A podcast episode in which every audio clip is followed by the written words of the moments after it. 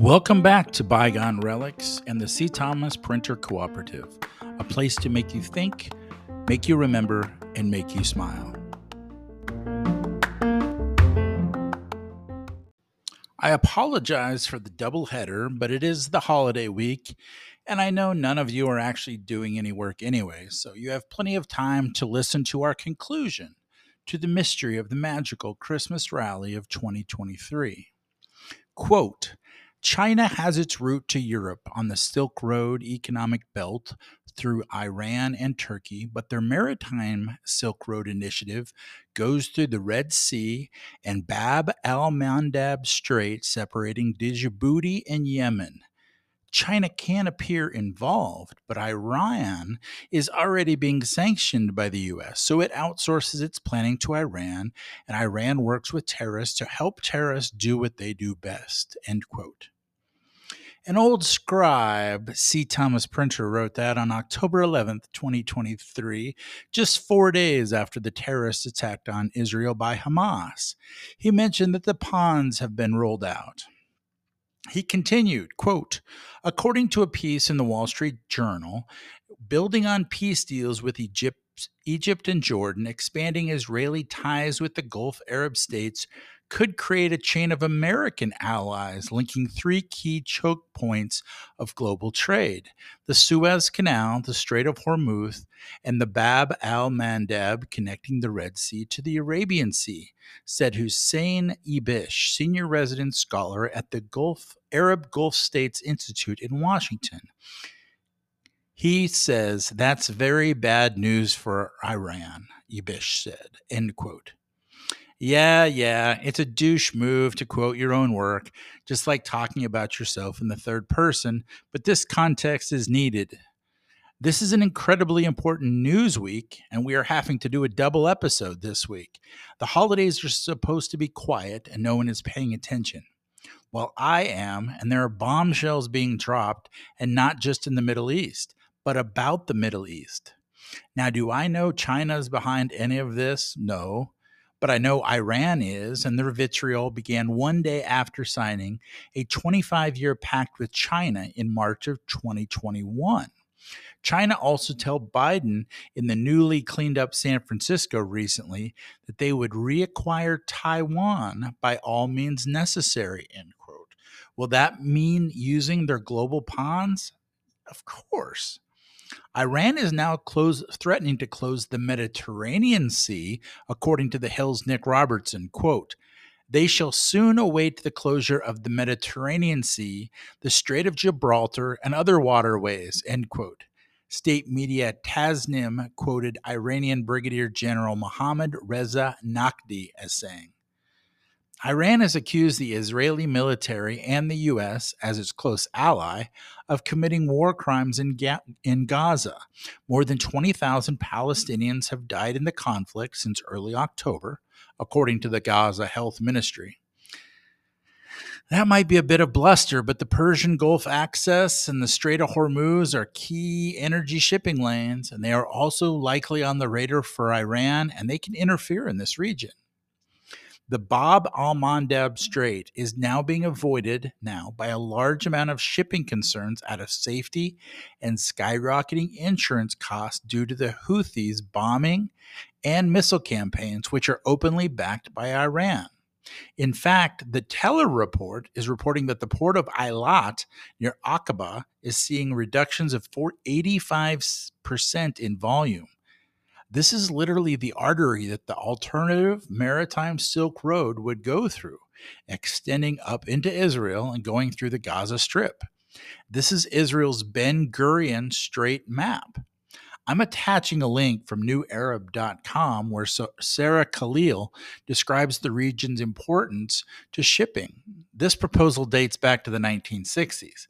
This would be an alternative to the Suez Canal and is vital to Israel's shipping independence. Now, you're probably saying, Thanks, C. Thomas, for the fine book report, but this doesn't seem quite worthy of a second pod on this holiday week.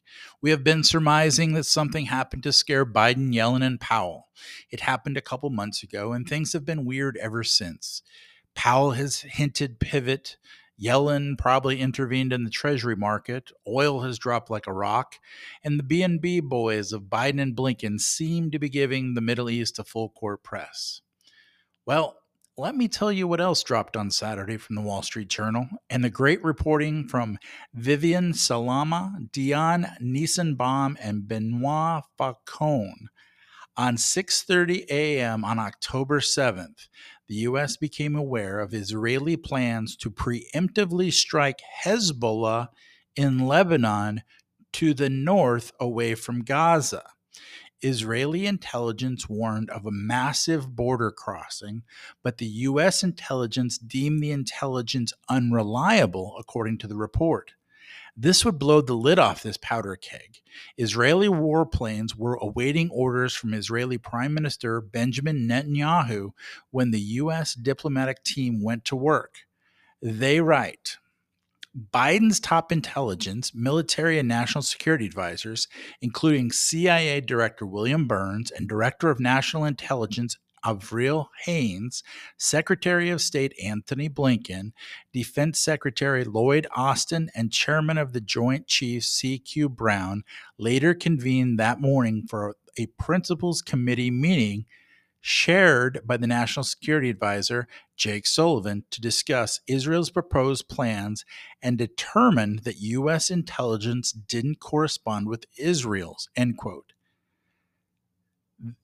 Six hours of back and forth phone calls were needed to get the Israelis to back down. The planes were on the tarmac. This is like a movie we talked about bringing the pawns out. It seems that the U.S. and Israel had a chance to exchange rooks with Iran and didn't take it. When we discussed our timelines last week, we mentioned that the B&B boys started in the middle of October and they were meeting with Israel about something with Israel, who we knew to be mad as a hornet. They were trying to stop Israel from amplifying this conflict. If Israel goes after Hezbollah into Lebanon, then it probably officially brings in Iran and then everything blows up. The oil price, which was finally dropping, would have reversed and probably would have assumed Ukraine invasion levels around 120 a barrel minimum if Iran responds with closing the Persian Gulf and the Red Sea. Now, they could have tried to close it for a while, but remember, our carriers and destroyers were heading to the region. Brent Johnson of Santiago Capital and the dollar milkshake theorist that we have discussed in the past says, and I'm paraphrasing, the dollar isn't backed by the full faith and credit of the US, but by the military, and in particular the Navy, to secure the shipping lanes of commerce around the world.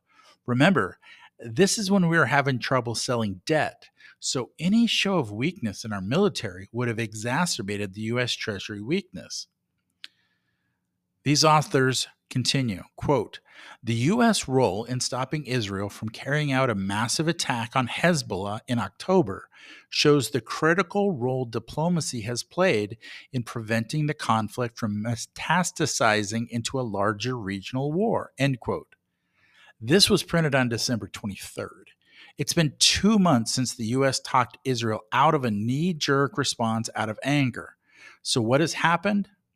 Israel has bombed the holy hell out of Gaza and killed about 20,000 people, according to the BBC's Merlyn Thomas. Bombing crowded population centers like Gaza usually results in about 90% civilian casualties. That's about 18,000 civilian casualties, with women and children about 14,000 of those. Remember, this only counts confirmed bodies, as there are many more buried in the rubble of 29,000 bombs that Israel has launched. I believe this has escalated despite the B&B boys. The Houthis and their missile attacks and the avoidance of using the Red Sea, yes, this is going in the wrong direction. In fact, on Sunday, December 24th, Al Monitor Twitter reports, quote, Netanyahu rebuffs U.S. pressure pressure, says Israel, intensifying Gaza war. The problem is that this is escalating. From Zero Hedge and Joyce Karam's Twitter account, the senior news editor for Al Monitor. Al Monitor. Quote, on multiple fronts, we are seeing serious maritime escalation from Gaza. Indian Ocean, new.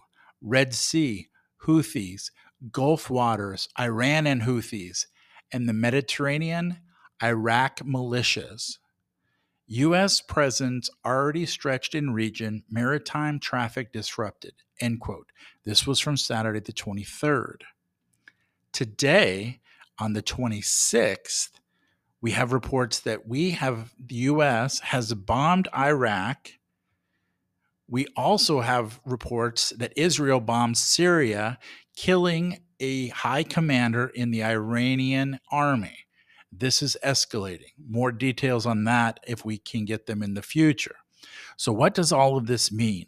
The smoldering fire of the Middle East is threatening to break out and ruin shipping lanes, U.S. maritime supremacy, and unleash the price of oil higher. Despite the U.S. interventions, Israel is escalating their war, as the Washington reports on Sunday. Quote, Experts say the civilian population is now close to famine. People in Gaza, quote, are not pieces on a checkerboard, end quote.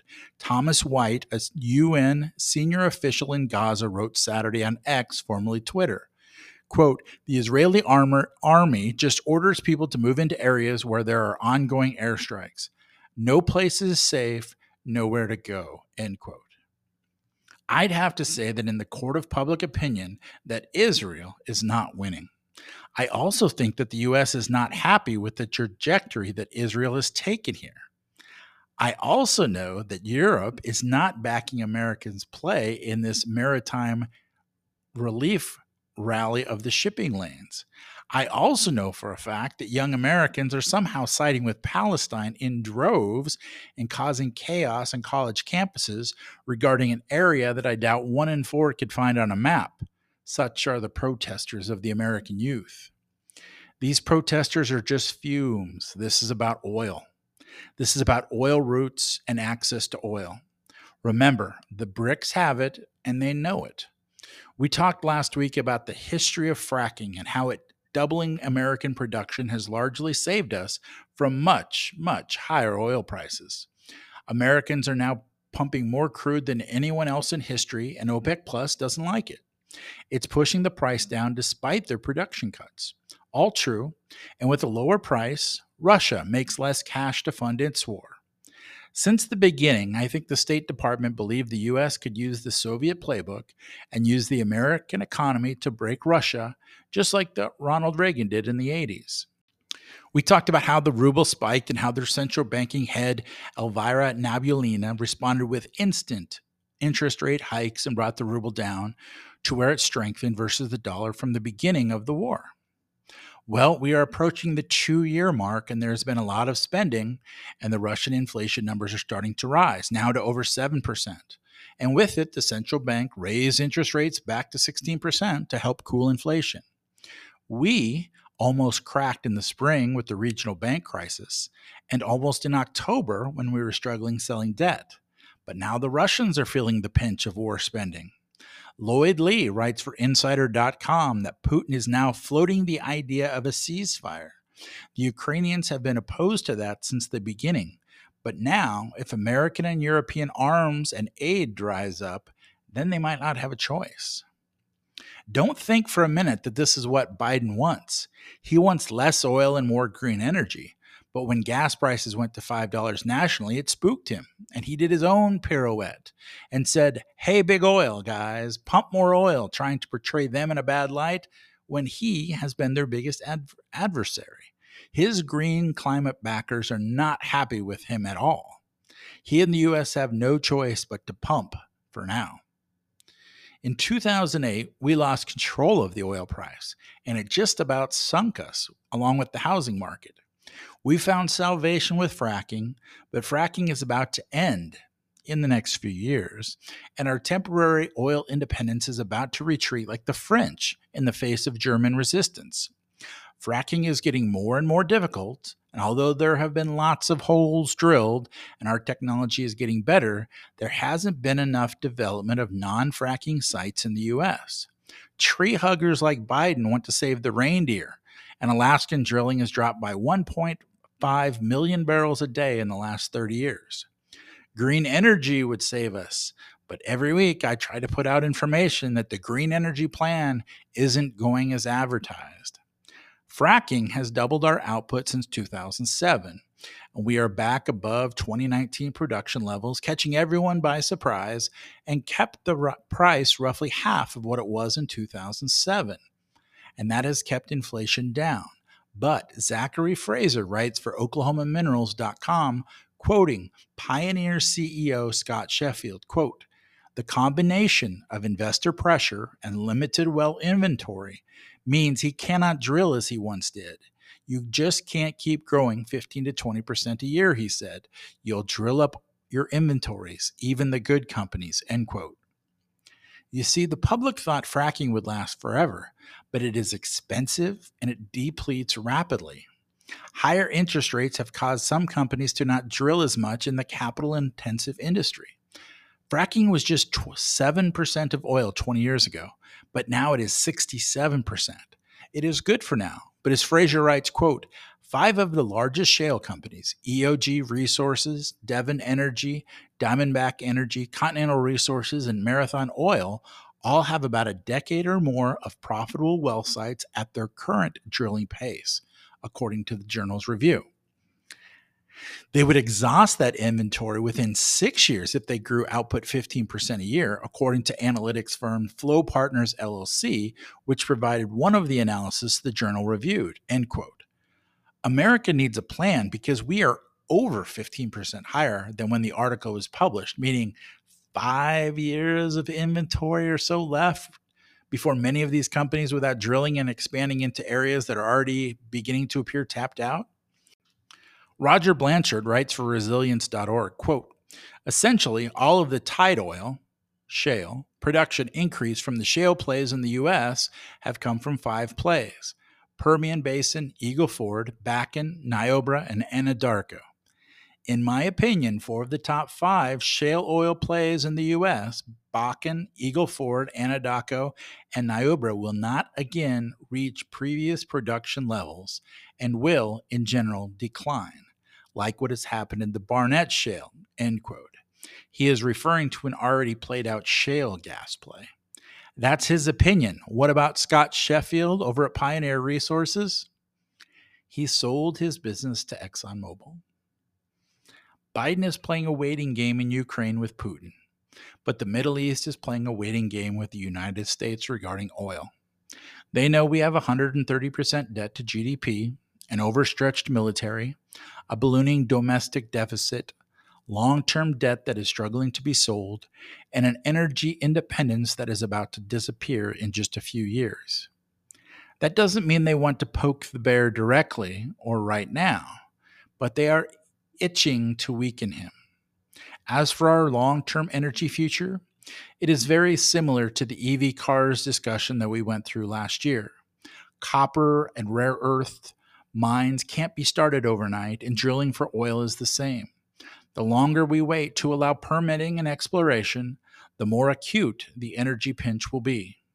Luckily for us, we have energy, but we are going to have to rid ourselves of this green ideology before we can tap it. Europe doesn't have that option. Too bad, too bad we blew up their pipelines, but I guess we needed a market to sell to. Sincerely yours, C. Thomas Printer. On this date in history, 192 years ago to be exact, Charles Darwin set forth on his voyage aboard the HMS Beagle, the second most famous beagle after Snoopy, he would postulate his theory of evolution by its conclusion. Also born on this date, the father of microbiology, Louis Pasteur. Thank you for listening today, and you can find all of our articles and more on our website, cthomasprinter.com.